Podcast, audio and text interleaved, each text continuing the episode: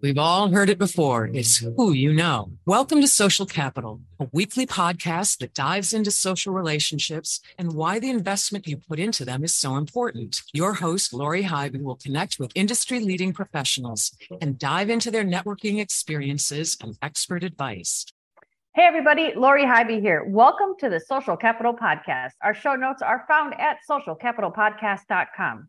To you, the listener, I want you to know that I appreciate you and I'm thrilled to have you here for another amazing episode. If there is ever anything that I can do to support you, please reach out. LinkedIn is the channel that you can find me on. Just search for Lori Highby. You can simply click the follow button as I post daily information about marketing strategy, tips, all podcast episodes, and upcoming events. If you'd like to connect, make sure to send a note with your connection request that references social capital. I can't wait to hear from you. Social Capital Podcast is sponsored by Keystone Click, a strategic digital marketing agency that believes in order to successfully market to your ideal customer, you first have to understand that ideal customer. Learn more at keystoneclick.com. The topic of relationships ties very closely to marketing. That's why I'm bringing on marketing expertise um, with a variety of backgrounds just for you. All right. So today's guest is Henry DeVries, rhymes with cheese, I just learned. MBA. He's the CEO of Indie Books International, a company he co founded in 2014 to work with agency owners and strategic consultants who want to attract right fit clients by marketing with a book and speech. He's the author of 17 books, including Marketing with a Book for Agency Owners. Since 2010, he has ghostwritten, co authored, and published more than 300 business books, including his McGraw Hill bestseller, How to Close a Deal Like Warren Buffett. Henry's articles have appeared in Forbes.com, the Associated Press, and various magazines. He can be reached at henry at indiebooksintl.com. And you can learn more about Henry by visiting the website for Indie Books International, indiebooksintl.com. All right, Henry, welcome to the show. Lori, I am so excited to be here and talk about how your listeners can use authority marketing. And as you know, I'm the book guy, so we'll certainly talk about books. You are the book guy. And I would say a good strategy for business owners is to get your name out there. And from a sales and new business perspective, a book can be extremely powerful. So let's, let's start, talk about that. Tell me about the nine ways busy business people use to write a book. Well, most people think about the way to write a book is what we call the misery approach, uh, named after the Stephen King movie and novel. They think they need to lock themselves away in a cabin and not come out until the book's done. Uh, and that's that's one way I've locked myself in. I don't go cabins, I go nice resort hotels, but I've locked myself up in a resort hotel for six days and came out with a manuscript, though I don't recommend it. There, there are eight other ways that are much better.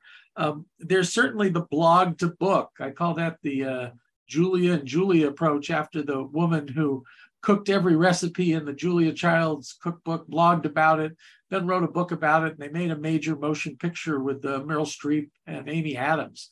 So, blog to book, you can do that. Um, getting a co author.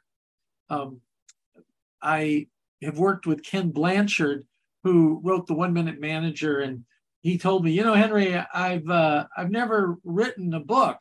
And I said, Ken, you're pulling my leg. You've written over 50. And he said, No, I've co-authored 50 books. I know what I know.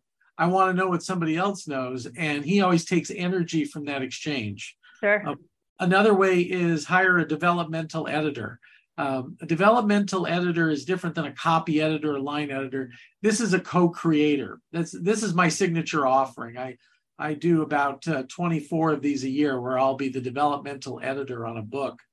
Um, there's the early riser approach. Uh, Deepak Chopra talked about this uh, in the LA Times, where he gets up at 4:30, writes on his next book from 4:30 to 6:30 a.m., and then you know uses the rest of the day for whatever. Um, not everybody wants to get up that early. There's the ghostwriter, where you hire somebody to write. Um, I got a call one day. This woman uh, said, Is this Henry DeVries? I said, Yes. Henry DeVries, the ghostwriter? I said, Well, yes. She says, Well, my story takes place on Halloween. It's in an old mansion. A thunderstorm is going on. They're having a seance in the mansion to contact the soul of the dead owner. And I said, I got to stop you right there. I'm not that kind of ghostwriter.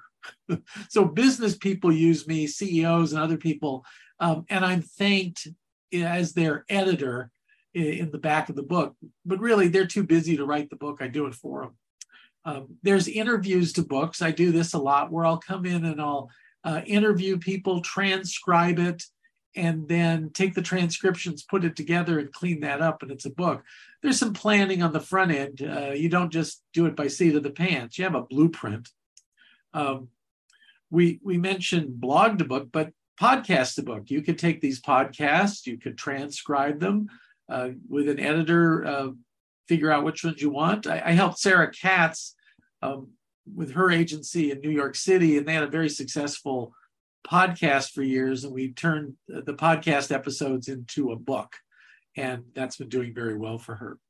Um, and uh, the last one is the workshop to book, where people might have a successful three-hour workshop. I've helped some several people who've had a very successful workshop, and then we took the workshop and we're turning the workshop into a book.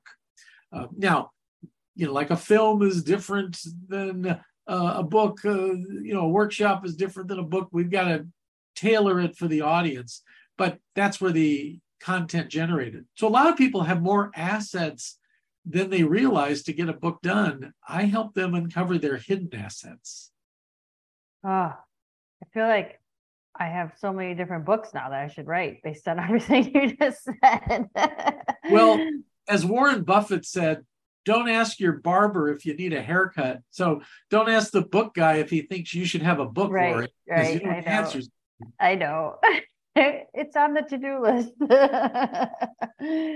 but yeah, I mean, I we were we're kind of redoing our website right now and just took a look. We have over 400 blogs on that. You know, I've got two different podcasts, and that's over 400 episodes um, between the two podcasts that I've got. I mean, there's I, I've done workshops, I've done lectures. There's lots of different ways that um, the content's there. You've got the content by a boatload. I do. I sure you do. Just need to organize it. Lori, I don't see a book in your future. No, not at I all. I see books, plural, in your future. Because oh boy, oh boy doesn't do one book and that's everything they have to say. They, uh, they no, I have a lot. That's why I've written 17. Henry, how does a book help with your authority marketing efforts? You kind of opened with that oh, earlier. Oh, yeah, well, that's uh, as our friends at uh, Predictive ROI and uh, Agency Management Institute say, um, a book can be the cornerstone for your authority marketing. Yep. And then the real leverage is talking about that, doing like I'm doing here on a podcast with you, or um, I'm going to be giving a speech tomorrow at uh, University of California at Irvine at their Innovation Center, and a lot of these come from the writing that I do and being an author, and that makes sense to be on a stage. So you use the book as the authority marketing tool. Your sales strategy is talking about the book and that's what gets you right fit prospects into your sales pipeline. Yep. Love that. That just makes so much sense. Um, why do you say publishing the book is the starting line and not the finish line? You kind of alluded to that a little bit. Yeah, well, there's so many people out there that they're all about the book, about coaching you to write the book, and uh, or, or, writing the book for you, or they're a publishing service and you get your book out. But let me give your audience a hard truth. Nobody gets discovered because they write a book. It's like nobody gets discovered because they put a website up on the internet. Um, books don't promote authors. Authors promote books. And in the promotion of the book, with the spotlight being on the book, it reflects on you and attracts people who want to have conversations with you about what you do and how you solve problems for people like them. So we say publishing the book is the starting line. And it's a marathon, not a sprint. This is a long race you're going to be going on. And I have some minimum monthly requirements for my authors. Here they are One, do two showcase speeches a month, either podcasts or something you host, uh, like a Q&A session, or on somebody else's stage where you're a virtual pr- presenter or even live, like I'm doing tomorrow. Two of those a month. And then send 20 books out a month to people who could book you as a speaker, book you as a podcast or TV show guest, or could actually hire you for your service. And if you do that on a consistent basis, um, you're going to sell enough books to pay for the whole effort. And then we have measured a return on investment of 4x to 20x. Uh, in other words, if people put in, let's say, 25,000 into this effort, they should get 100 to 250,000 to a half million back in extra revenue. And we have uh, a study that shows that, and people are on record with the amount of money that the book has made them. And we're out there with measurable results, testimonials to prove it. Yeah. Wow. I love that. That's it it totally makes sense. I mean, the, yeah, the book is not the finish line. That's just kind of the the getting started. That's the one piece you need to really get get the attention of that audience um, and just kind of going all in on the different avenues that you could do that from a you know marketing perspective. I love well, that. Mentor said it's the ticket to play. You know, uh-huh. this is the ticket to get you into the game and, and play, uh, to be the author of the book. Yep. Fantastic. Um, all right, I'm going to ask you some fun questions now, Henry. You ready? Okay, I'm ready. if you could go back to your 20 year old self, what would you tell yourself to do more of, less of, or differently with regards to your professional career? I love this because I would go back to my 20 year old self and, and tell him, don't be so anxious about all this. It really works out. Um, you, you get a, a, funny, smart, beautiful wife. Uh, you have children. Um, you live uh, by the ocean where you want to live. You have season tickets to two different baseball teams. Mm-hmm. Life's great. but then I'd say, well, well, how do we get there? Yeah. Said, well, um, I would have started a business sooner. I was 42 years old. I had earned my uh, MBA, um, working for the man, working on Maggie's farm, if you uh, like Bob Dylan. So, and then I decided, huh, I think it would be better if I was in business for myself. I read a book that changed my life. Uh, the title of the book was Die Broke. It was so funny. It's it was said it's not about amassing all this money. It's about creating streams of revenue that will keep giving you revenue for your life. So it'll give you cash flow and time to enjoy life. One of the other um, tenets of the book was quit today. So quit the corporate struggle today and form your own business so that you have control of your life and control of your business. So it was so comforting that there could never be one phone call or one memo that put me out of business. Um, you know, I I had a variety of clients. Um, do, do we have time for a little story on that? Sure, go for it. Let's so, hear it. So my my father was a, a dairy farmer, and uh, you know, so this kind of life was strange to him that I was leading. But I told him about my idea. Instead of having one boss or four big clients, I was going to have 20 little clients that all paid me money. And I was trying to figure out, you know, with my MBA, how I would explain it to my uh, father. And my father said, Hey, you remember Charlie Weaver? You know, when we had the horses, Charlie Weaver, uh, people who bought a racehorse uh, and they needed somebody to take care of it and race it, they would hire Charlie. And he had like these strings of all these independent horses. And he could get more out of a horse than any trainer I knew. And I mean, he would get these bad horses to finish fourth in the money. And they weren't money losers for these people, they were money makers. Well, this got the attention of one of the big thoroughbred farms in Kentucky. And they wooed him away and said, Come work for us We'll give you top facilities. We'll give you top money. Um, you won't have to worry about finding clients anymore. Uh, you, you'll have the best of everything. So Charlie took the job. And then every day the owner came out and would ask him questions like, well, Charlie, why are you using that jockey next week? And well, why are you training him on the half mile track? And uh, why are you feeding him so many oats? And he just would pester him with questions all the time. Henry, Charlie took to drinking. He mm-hmm. became an alcoholic, a drunk. We lost sight of him. Nobody knows where Charlie is. And then there was a long pause. And my dad said, You know, I think this idea of having 20 little clients instead of one big one is a good one. so, yeah. okay. the other thing um, I would give that advice to is it's about relationships. Mm-hmm. It's not about and, you know, no offense to you or, or your work or anything, because I know you know it's relationships too. Mm-hmm. Um, but it's not about strangers on the internet and some transaction. Um, and when I went to go out on my own, my database was my best asset of all these people I knew. And I had done favors for, and I continued to do favors for people. And a funny thing happens the more favors I do for people, the more generous I am, the luckier I get in business. Yep. It's funny how that happens, hey? Funny how that works. give, give, give, right? Give until it hurts. Well, that's yeah, yeah, that's what we do for sure, without a doubt.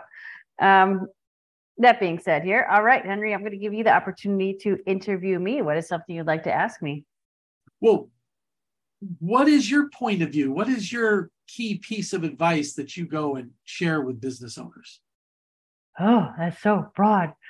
New business owners, established business owners. What around around what? Running a business, marketing. I'll narrow it down.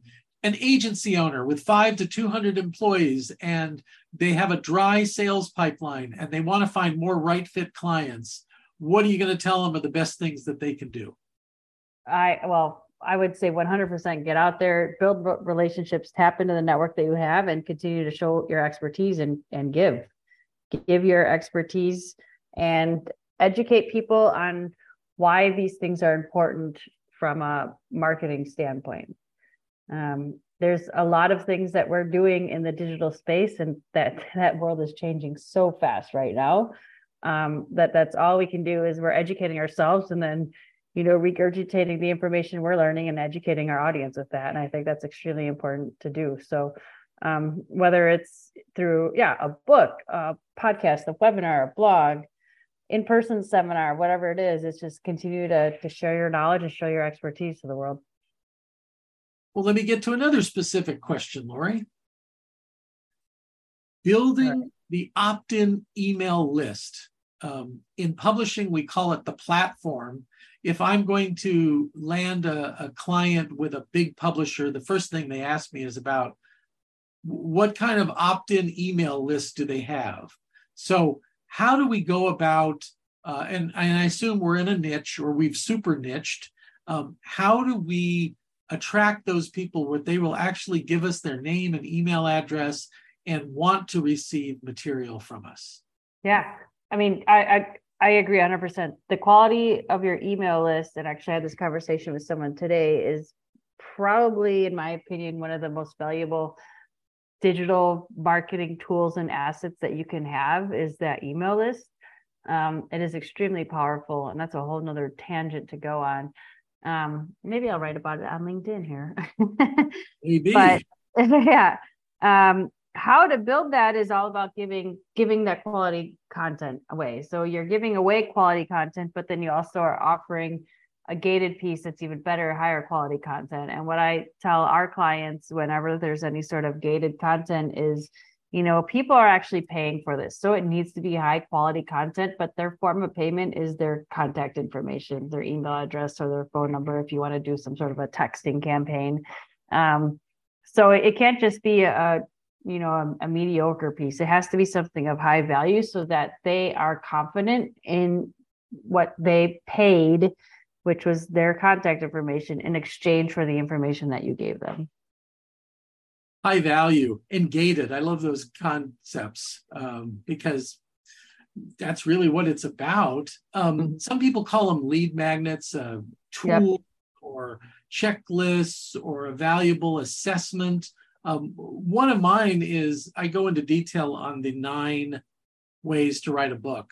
And get specific on the how to so somebody can see their options. Sure. So, you know, and we're always looking to to build more. Uh, that people would really feel valuable. So some of that I imagine is the scientific method where you have a theory, uh, you have a hypothesis, and you need to go out and test it. And uh, the the public, the target audience, will tell you if the experiment was successful or not by their clicks, their votes, their voting with their name and email. Yeah, Yep, that, that's exactly what that is. All right, we're getting near the end here. So, um, Henry, any final words of wisdom that you'd like to share with our listeners? Well, this is important advice. I have something I do want to share.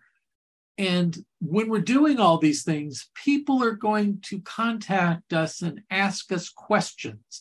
And I call them good questions. They're good questions like Could we meet to talk about us working together? Or would you like to be on my podcast?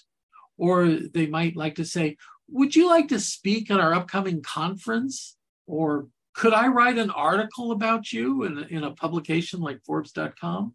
So, whenever you get one of these good questions, here's what I want you to do. Number one, pause three seconds for dignity. Take a pause, smile, and then say, Thank you for asking and do it. We don't want to be too eager. Yes. Would you like to be on my podcast? Yes. You know, it's like a little nervous. Make uh, be thoughtful about something, and then and then say thank you for asking. So you acknowledge the person who made the offer and what it is. So there's my advice. Pause three seconds for dig- dignity and say thank you for asking. Fantastic. I love that. I'm going to remember that one because um, I'm a quick yes person. Someone asked me that, so I appreciate that. Henry, I know I we shared your contact info uh, at the start of this episode, but if anyone was interested in getting in contact with you, what is the best way that they can reach you? Well, and I'd like to make a free offer. So they can send me an email at henry at indiebooksintl.com. That's not my clone. It's not my robot. That's me. Uh, I look at everything. And if you'd like a free copy of my book, Marketing with a Book, or a free copy of my book, Persuade with a Story, I'd be happy to send you a, a digital PDF copy of those books uh, on me. It's my gift to you for being a listener of Lori. Awesome. And all that information will be included in the show notes. Thank you so much for being on the show today, Henry. Thank you, Lori. All right. This wraps up our episode of Social Capital. A huge thank you to Henry for taking the time to connect. If you have a burning marketing or relationship question, reach out. I'd love to answer it on the show. And as mentioned before, let's connect on LinkedIn. I'm looking forward to hearing from you, and I hope you enjoy today. I hope you enjoyed today's show. Go out there and get noticed. That's all for this episode of the Social Capital Podcast. Visit socialcapitalpodcast.com for show notes, more episodes, and to see who will be on the show next. Thank you for listening, and we'll see you next episode.